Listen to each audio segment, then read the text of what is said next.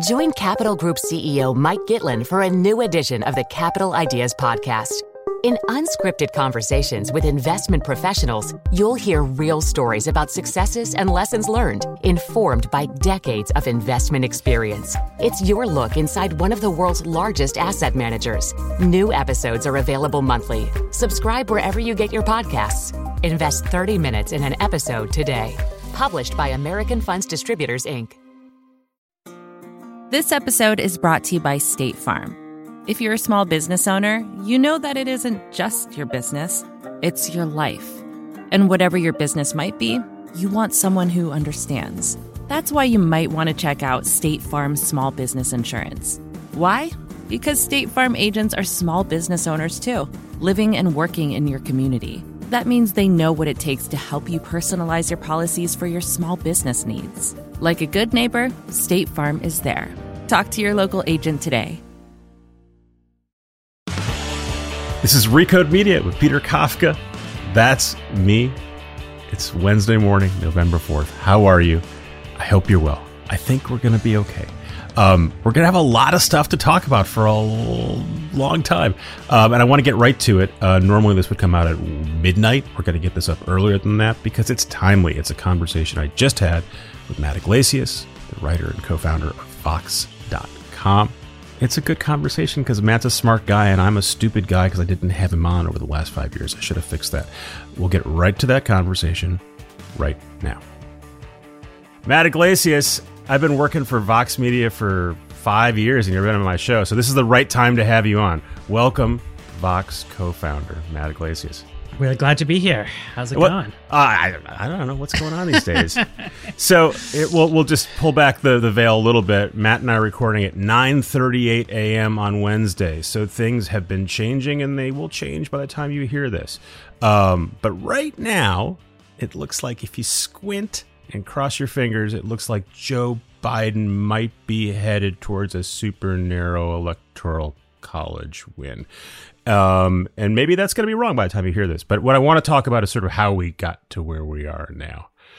Um, do you have a big grand takeaway from from what you've seen over the last 12 hours you know i mean one one takeaway which is boring um, but i recall from 2018 is that you do have to wait until all the votes are counted mm-hmm. before you can ascertain you know I, the, the polls were obviously not accurate um, and we can see in a couple states, like in Florida in particular, there was like about a five point miss in Trump's direction. Uh, but if you want to assess the overall state of polling, we really do need all the votes to be counted, mm-hmm. including things that don't matter. Like there's a ton of outstanding votes in New York, uh, which are not going to determine who the next president is, but are going to pump up Biden's popular vote margin, possibly by quite a bit.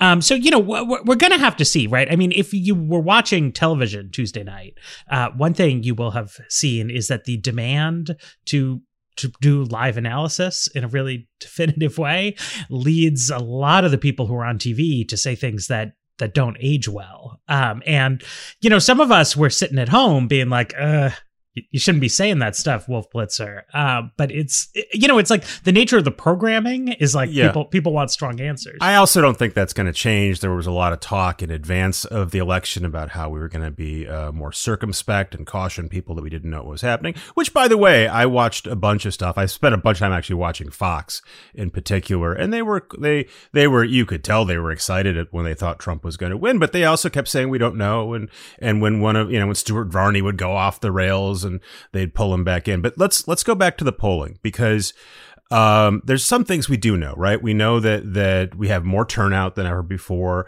Uh, it looks like Biden's uh, total popular uh, count will will exceed.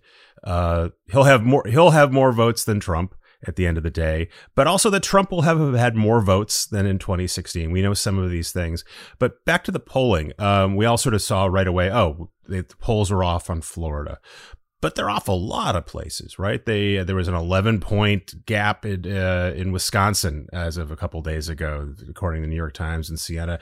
Um, the Senate races, um, which were supposed to be very competitive or tip over blue, look like they didn't work at all, or they didn't they didn't tip at all, and the, the Republicans may hold on to the Senate. So it looks like polling was off throughout the country in various different races. We won't know sort of if there's a consistent error, but there's a lot of errors.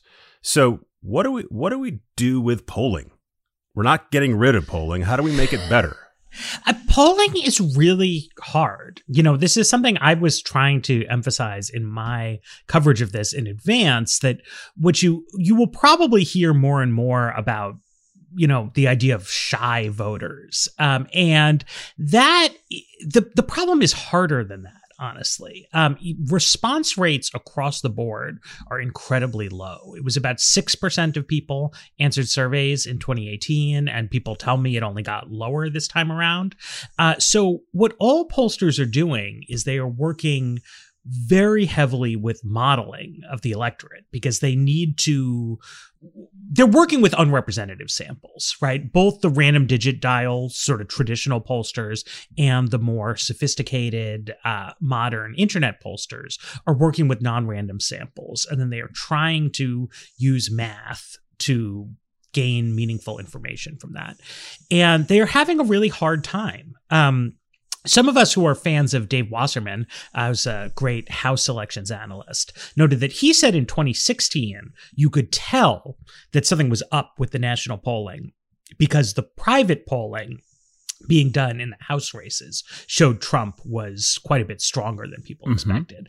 So he said, and, and this has been true in my experience, that, well, the private polling was very bullish for Biden this time around. So that led me to have sort of extra confidence in the public polling because, you know, people with tens of millions of dollars on the line. I mean, they pay really smart people to design these polls, and they and they couldn't do it. And they, let's be clear: whether it's a public poll, right, one that you and I can see the results of, um, or a private poll paid for by the parties themselves, they both want to get it right. Um, yes. and and Ezra was talking to to Nate Silver last week about the fact that if anything, the pollsters might be more conservative because if they if they miss, they get hammered like they're getting hammered today. And so they'd rather they'd rather they'd rather be uh, underestimate the margin. Yes. And i mean pe- people invested a lot of money right? I mean so my, my, like michael bloomberg put what a hundred million dollars into florida ads for mm-hmm. biden.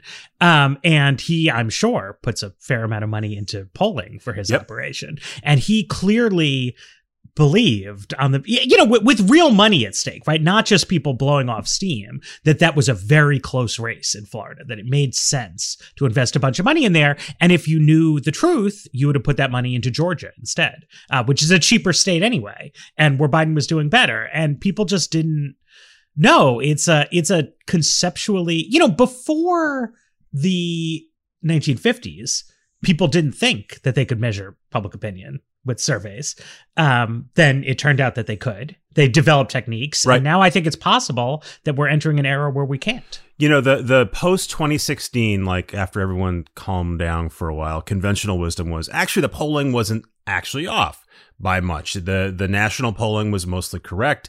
The state polling in a handful of states was off, but not by a huge swing. It was a surprise. It was all kind of in the margin of error. And then after that, there was a lot of, oh, we're going to change the way we do our polling because we realized we were missing. We were going to wait by by education and, and and modify all that. So people spent a lot of time and energy trying to make polling better. It's not like they're just doing it blindly. Um, I'm hearing people suggest today you should not put faith in polls, but absent that, what are you gonna? How else are people either people like us in the media gonna who are doing it kind of for sport, um, and people who are doing it for real gonna make predictions about this stuff? Well, and not just predictions, right? I mean, the sort of forecasting has gotten yes. very big, but you know, when you do uh, qualitative journalism, right? I mean, there's lots of pieces. There have always been great pieces based on interviewing voters and mm-hmm. talking mm-hmm. to local civic leaders. Uh, but you want to contextualize that kind of information with public opinion data, right? Like the fact that I met one guy who you know, like loves Donald diner. Trump yep. for such and such a reason. Like that's fine. That like that's good color for a story. But you still want to know like what is this story about? Is it about the dead enders who support an unpopular candidate, or is it about a a tide that is sweeping the country? So you know, like Jenny Medina at at the New York Times, she did a flurry of pieces in the final month of the campaign about Latino Trump voters. Um, you know, and they're, they're qualitative pieces, but they're good pieces. Uh, and given where it looks like the election landed, I think now a lot of people are going to go back and, and read those pieces because it was not it wasn't just uh, uh, Cuban American voters in in Miami, right? It was people on the border of Texas uh, turning away from the Democrats, which which they were identifying. Exactly, exactly, and you know, so people will look and they'll say, okay, well, that was prescient, but ex ante like what can you tell right? I mean the difference between trump gets 15% of latinos and trump gets 25% of latinos it matters a lot electorally but either way like you would find some people and you can interview them and, and they'd tell you what they like about trump. So a, a world without polling is hard to imagine and yet uh, so you know after 2016 as you said they changed the weighting methods and in 2018 the state polling errors were smaller and they largely offset so the so the national polling was about spot on, uh, but Democrats did way better in California than the state polls suggested, mm-hmm. and worse in a bunch of other places. Um, so you know that led some people to think, okay, the methods are improving, we're catching up, uh, but now it looks like the problems are continue to be very severe. It's just like it, it's a hard problem. So Trump for a while kept saying, Look at my boats. I got all the boat people. And we all had big laughs at that. But then a little more seriously, they would say, Look at our rallies. We have these huge turnouts. And this was, uh, you know, this is something that after 2016, people said, Oh, in retrospect, you know, we saw this huge enthusiasm for Trump showing up at, at, at conventions and, and, rallies. That should have meant something to us. Um, and I, I, I, again, I spent time on a lot of conservative leaning uh, Facebook pages last yeah, last couple days, and they were pointing to these big turnouts. Should should we take that more seriously now? If people are spending a lot of their time and money to travel to go see Donald Trump in a rural part of Pennsylvania, should that be a flag for us that that actually is meaningful and maybe isn't captured in polling? I mean, it's hard to it's hard to know, you know, exactly what to make of something like that, especially this year when the candidates were not pursuing symmetrical strategies, right. right? Now, there are definitely times, right? If you go back to the 2008 Democratic primary, um, early on, Hillary Clinton has a huge lead over Obama, uh, but Obama is doing really big rallies even then, right? And so you look back on that and you say, okay, in that case, it's not that the polls were wrong, but it's that the rallies were conveying information that this guy who a lot of people hadn't heard about was very exciting, was very charismatic, that people liked being Obama fans and that there would be media coverage of this phenomenon, right? Mm-hmm. That it would mm-hmm. snowball and, and push him forward. Something similar with, with Bernie Sanders in 2016, right? That while he was still largely unknown in communities where he was known, it was becoming a, a very, very, very big deal. To say the incumbent president of the United States can draw a large crowd in a random mid-sized community, um, to me, that genuinely doesn't convey that much information. I mean, I remember going to see uh, President George H.W. Bush when I was a kid, uh, speaking somewhere in New York. Uh, that certainly did not mean that he was on the verge of winning right. Manhattan. And, and you it know, was there was a lot of coverage of Elizabeth Warren and Kamala Harris's rally sizes during the primaries, and they didn't break through. Right. I, I, do, I do. I mean, at, at, least you know when you hear Tucker Carlson, who, by the way, can make a persuasive argument, saying you, you guys are missing it when you when you're ignoring the people of this, this downtrodden Pennsylvania town. You know, it seemed kind of persuasive on the day, and the day after seems even more persuasive. Well, you know, here's the thing though, right? Right now, I think a lot of people are still dealing with the emotional fallout of Biden underperforming his polling, and in particular, Florida being way off and called early. Uh, it looks like, you know, from the information that I have as of Wednesday morning, like Biden will win the election most likely, that he'll have a five or six point popular vote majority. And we may all feel two months from now, like, yeah, you know, like people really didn't like Trump and yeah. they voted him out, right? And we'll be on to a whole bunch of other questions about like Democrats in the Senate map and how can Biden deal with Mitch McConnell and like lots of, pro- I think, serious problems for American uh, progressives and, and the Democratic Party that need to be dealt with. But the are we underestimating Donald Trump issue, I think, may start to loom a little bit less large.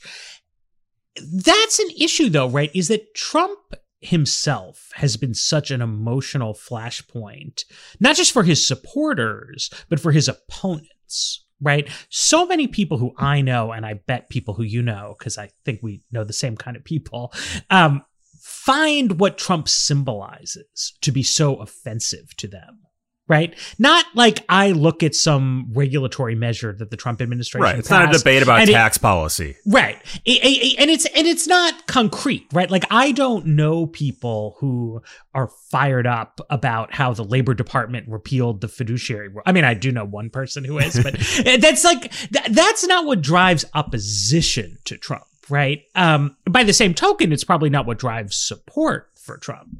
But what we see is that there's just like there's more to politics than Donald Trump, right? And and that's going to be evident as it kind of fades away. And there's a policy argument that continues to take place in the United States of America where and a cultural argument, right? Where people college graduates who consume certain kinds of highbrow media do exist in a little bit of a conceptual bubble in terms of what kinds of ideas they are exposed to. You mean our coworkers? Yeah, and yeah. what and what they think, and not just coworkers. I mean, I even more so my my my social friends, right? Like the idea that Donald Trump is a totem of uh, white supremacy in the United States is so entrenched among a certain set of readers and writers that the idea that there might be Cuban Americans who are appalled by Democrats playing footsie with socialism or rural, culturally conservative Mexican American voters in the Rio Grande Valley who don't like you know Democrats' uh, gender politics, or my Jewish dad in Minneapolis, who I haven't talked to for months, but I am gonna I actually have to sit down and talk to him why I voted for Trump. Yeah, and and there's just there's just a wide range of sentiments out there in the country. I mean, it's a it's a very diverse country. People care about a lot of different things, and you know we in the in the media particularly in the digital media i think can reinscribe this sort of younger college graduate big city worldview that i am part of but like many people are not. Going to take a quick break from our conversation with matt. We'll be right back did you know the Capital Ideas podcast now has a new monthly edition hosted by Capital Group CEO Mike Gitlin? Through the words and experiences of investment professionals, you'll discover who was their best mentor, what's a mistake they made that changed their approach, and how do they find their next great idea. Subscribe wherever you get your podcasts. Published by American Funds Distributors, Inc. This episode is brought to you by State Farm. You've heard it before. Like a good neighbor, State Farm is there but it's more than just a tagline. Because State Farm agents are small business owners themselves who live and work in your community. And if you're in the market for small business insurance, who better to work with than an agent who understands what it takes? State Farm agents can help you create a personalized insurance plan that fits your small business needs and budget. Talk to your local State Farm agent today about small business insurance. Like a good neighbor, State Farm is there. And we're back. So let's. So I do want to talk about policy and sort of where we go, but I, w- I want to just track back a little bit. This is a media podcast. Um, I consumed a lot of coverage last night, and obviously over time. Um, the media told us that this scenario that we're looking at today was very much a possibility. That it'd be narrow, that it could be extended for days, it could come down to voting, uh, counting votes in Pennsylvania. Um, but last night, even though they had said all that, they didn't seem to believe that was going to happen. And I think a lot of it is because, again, the polls told them that wasn't going to happen, and, and the campaigns told them that wasn't going to happen. Um, I was I read a New York Times story that talked about the Trump campaign sort of falling apart and and the rats fleeing the ship. And I went back and read the exact same story from 2016.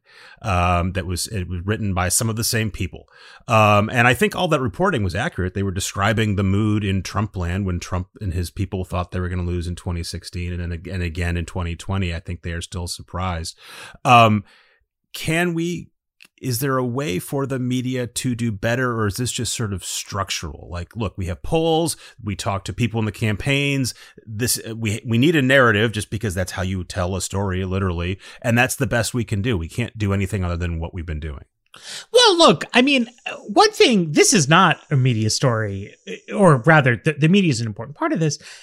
Other states could adopt the vote counting process that you have in Florida and Arizona, where they tally the early votes early and dump them out and do a very rapid count, in which case you would not have those kind of uh, like we're twisting in the wind right now around Pennsylvania results purely because the state legislature didn't want to count the votes in the most expeditious possible way, right? So it's challenging. So if all the votes come in on one night, then all of this gets resolved in one night, and we feel less anguished about about whether uh, we got a call uh, uh, one particular state wrong.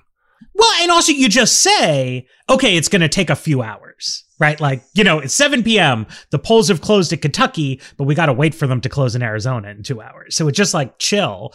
Cause, you know, it is very, uh, I got uh, some texts from one of the smartest um, quantitative analysts I know in Democratic politics yesterday. It was around 8, 8.30 p.m. And he was tallying up completed votes in different Indiana counties. And he was like, we're running seven, eight points ahead of Hillary, which was right in line with the polling. And then the morning after, that turned out to be totally wrong. And it turned out that he had just made the exact mistake that we had all spent the prior two weeks telling everybody not to make, which was forgetting that the mail ballots and the later ballots would have different partisanship. And I mean, like, this is somebody who knew that, right? But it's like in the moment, the vote count is happening so slowly. There's so much hunger for information that you start spitting out whatever analysis you can come right. up with. And it's so hard to remember what you like knew perfectly well a week before, which was like, you just have to wait for the votes to come. Sure. In. That's, that's the night of analysis. I was even thinking of the run up where like, you know, the series of stories. And again, like it wasn't oh, yeah. the pollsters. It was, you saw Republican senators publicly distancing themselves. There was a whole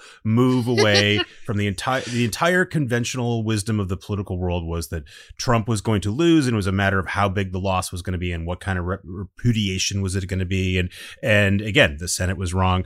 Um, and the yeah, we got to get Republicans to be more more self confident. um, you know, people are not reporters are not better than their sources yep. in most cases, right? I mean, it's weird. Like you look back on this and you're like, well, what? Like, why were the Trump campaign staffers so fatalistic, you know?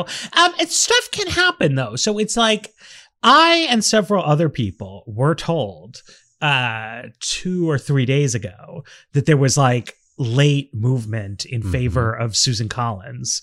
Um, you can you can find my tweet about this. Like this was a known fact, but the assignments universe had kind of rolled in a certain direction, and like nobody was sending you know the the the kind of you know like man on the street stories in early November in Bangor to like go re-interview people. The public pollsters had kind of moved on from Maine.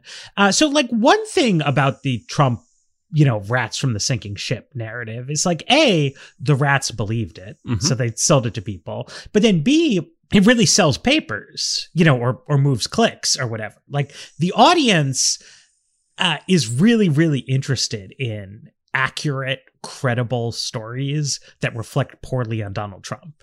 Right? Like, so it's not like Trump's narrative, like, okay, the fake news makes stuff up about me. Like, the reason Maggie Haberman is such a star is that her reporting is good.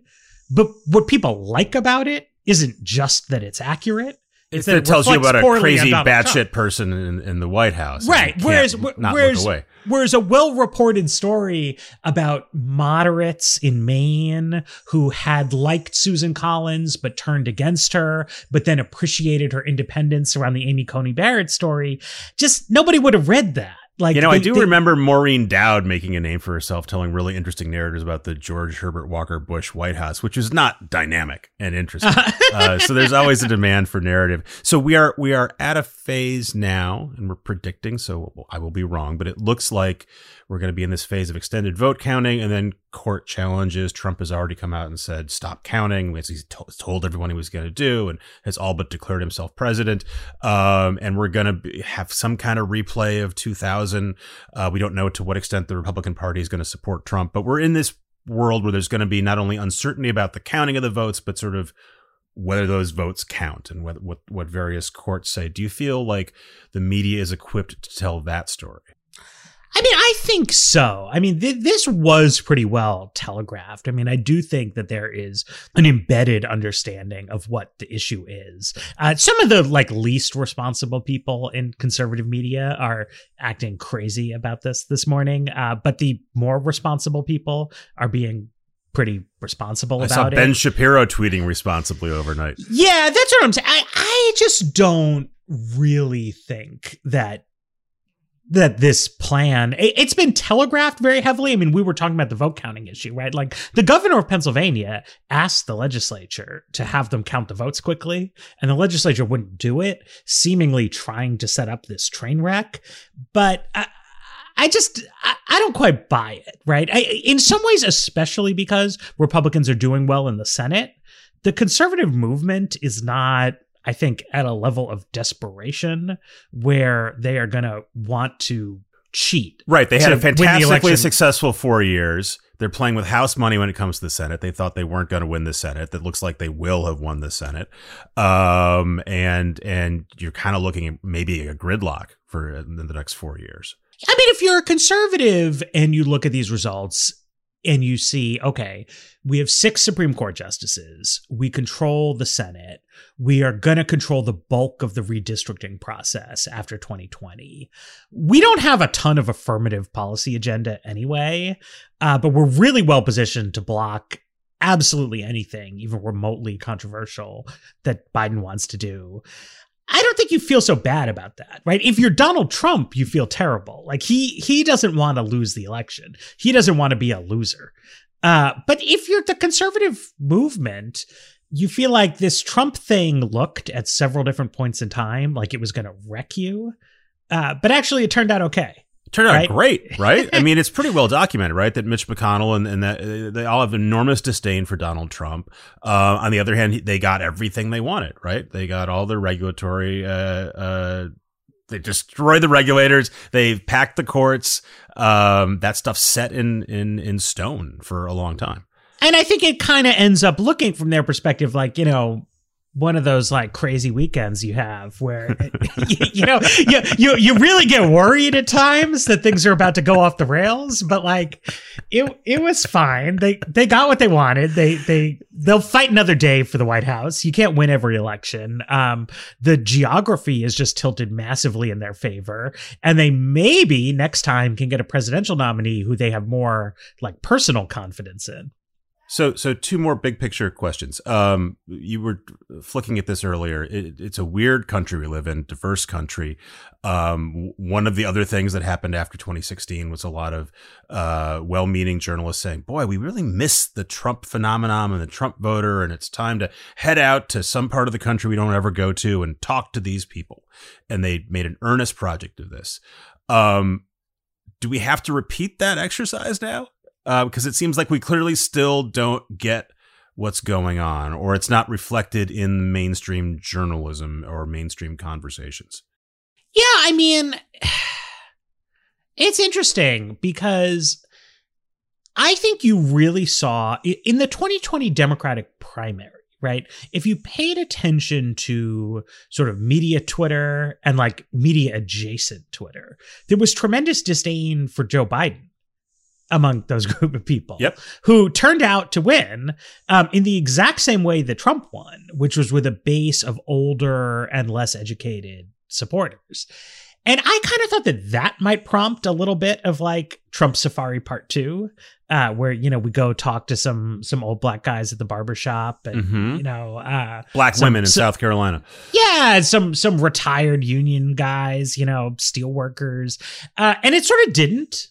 You know, in in a weird way, it's like people didn't feel embarrassed by having gotten so all in on the Elizabeth Warren hype train.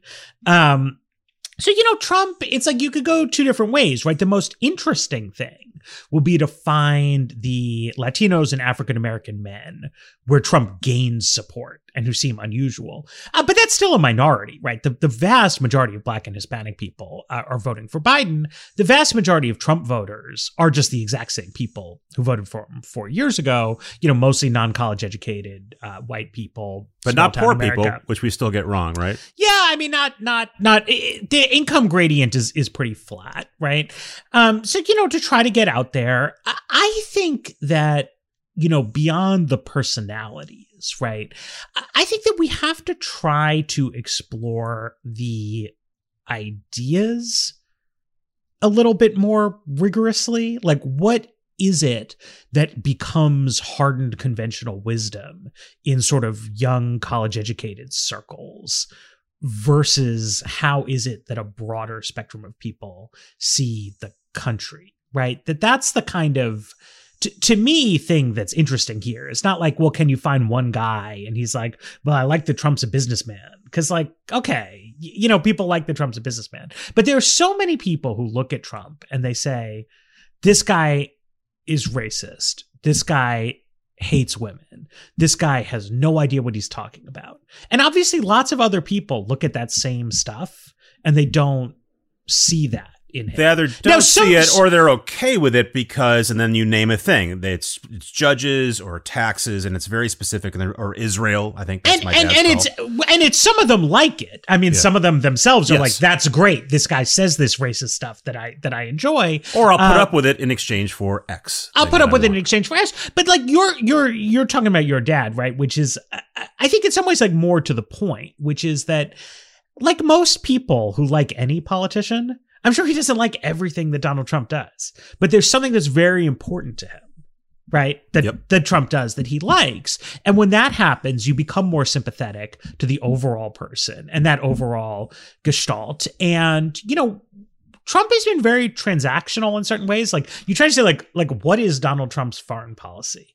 Like I have no fucking idea.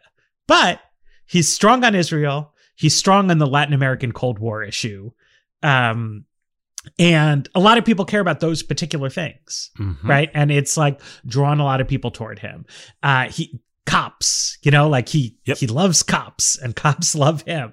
And i don't know you know like there's very strong feelings on the other side of the law enforcement and and criminal justice reform type issue.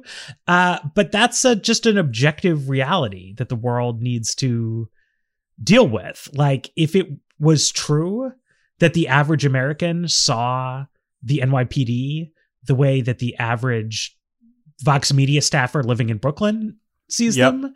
Like the election would have had a different outcome. And I'm a Vox Media staffer who lives in a part of Brooklyn that just went red again because I, I live very near Staten Island, where where they just tossed out Max Rose for you know basically showing up at a Black Lives Matter rally. But um, we we kind of have a good segue here because I have a meta question about Vox the place where we work. Yeah. Um, people think of it as a politics site, but it's really a policy site. It's it's it's it's that's the the thing that animates um, our leadership and and I think you and a lot of other folks who write for them. And the last four years, as far as I can tell, have had no policy. Uh, at a national level, right? It, it, there's a Trumpism thing, but it's narrow self interest and capricious, and it's sort of hard to argue what he's thinking because he doesn't seem to think. Um, in a world where Joe Biden is president, you've got a recalcitrant Senate. Um, and you know, we could imagine a scenario where kind of nothing happens for four years. Uh, and there's no point in debating the finer points of healthcare policy because nothing's going to happen. How do, how do, how do people who care about policy, who write about policy, think about the next span of time we're in, we're heading for? Yeah, I mean, that's an interesting question. You know, I'm used to the multi year cycle in which 2009, 2010, 2017, to an extent 2018 were very sort of productive policy years, and then presidency fades away. We haven't had a new president with an opposition Senate since 1989. Uh, I was I was eight then, and not deeply involved in coverage. But even if you were deeply involved, right? George H.W. Bush was a new president, but Ronald Reagan had been in office right. for eight years. So, uh, like, not that much happened in the Bush administration policy wise, but I don't think people had a lot of expectations. So this will be if it, if it goes how the results look right now, it, it will be interesting, right? I mean, theoretically, I, this is not my prediction, but it's a thing that is consistent with the facts. You could have a fascinating era of bargaining over things in which big horse trading deals between Biden and Mitch McConnell, who uh, Biden Biden clearly wants to be a horse trading legislator. He he was never comfortable with the idea of being a hyper partisan progressive movement leader. Like he wanted to win the election, and right? He wanted to win an election, and you can see if you look over his decades of of, of votes, right? He, right. It's not consistent. It's sort of transactional. Right. I, that is very at odds with the way the modern U.S. Senate works and Mitch McConnell's approach to it has been. But McConnell could wake up one day, say, you know, I'm X years old uh, you know, this is gonna be my my my swan song. I'm gonna get the McConnell Memorial built and, you know, help moderate Joe advance a couple priority. I, I, I, don't think that's what will happen, but like it's on the table, right? The other thing that could be on the table is a lot of legal fights right? I mean, a lot of questions about executive branch action, the limits of congressional power. We've seen in so many state governments over the past few years, uh, in the Midwest, in North Carolina, where you have Democratic governors and Republican legislatures, um, just a lot, n- not not bargaining over legislation, but fighting over the separation of powers and courts sort of policing what happens. So I, I think that's the sort of most likely outcome, which feels a little depressing so you, to me. It's depressing it's also you're sort of describing a bunch of sort of tactical fights and it's not sort of mm-hmm. strategic and it's not ideas. Um and you're i guess we're already depressing ourselves thinking about, about uh, covering that. But but is there a role for sort of discussing big ideas if if there's just zero chance that they're going to get through? Uh I mean, it's hard to say. I yeah. mean, probably not, right? uh, you know, I, I, I just hope though. I mean, so my as, as an advocate, I just like I would encourage members of Congress to try to come up with something that they do want to do, right? Like the way this, I, I'm not like a huge fan of our political institutions, but the way that they are supposed to work is that one guy is like, I have this dream and then another guy is like, I have a different dream. And then they're like, well, if we work together, we could do both of these things. The way it's worked recently is they level down, right? So it's like, I want to do something, you want to do something, and so we do neither. Right. But like, you could always do both. Yeah. Like mathematically right? You could, you and, could. It seems the, it seems like a giant fantasy right now on Wednesday but the, morning. But the members are so frustrated. I mean, the number of members of Congress who were hoping to get positions in a Biden administration speaks clearly to the fact that they don't view their jobs as all that desirable right but it's on them they they are the architects of the contemporary congress and they could make it different if they wanted to yeah, I mean, I guess the argument be if you're pushing against a rock wall, you can't really argue with the rock wall. It's not, it's not moving. Um, and on that note, I think we got to leave it because we got to figure out a way to get this podcast up and in people's ears. Um, Matt Yglesias, thank you. I would like to do this sooner than five years. We'll, we'll, we'll do a repeat session. All right. Thank you. This is fun. Thanks, man. Be well. Take care. Thanks again to Matt Yglesias for getting on the internet with me early to talk about what just happened and what's going to happen. Thanks again to Jelani Carter, who not only produced today's show, but he's editing it as well because it's kind of a fire drill to get this thing out early. Thanks to our sponsors who bring this podcast to you for free. And thanks to you guys for listening. We're going to have a bunch more Recode Media coming your way. Um, it's all going to be free. See you soon.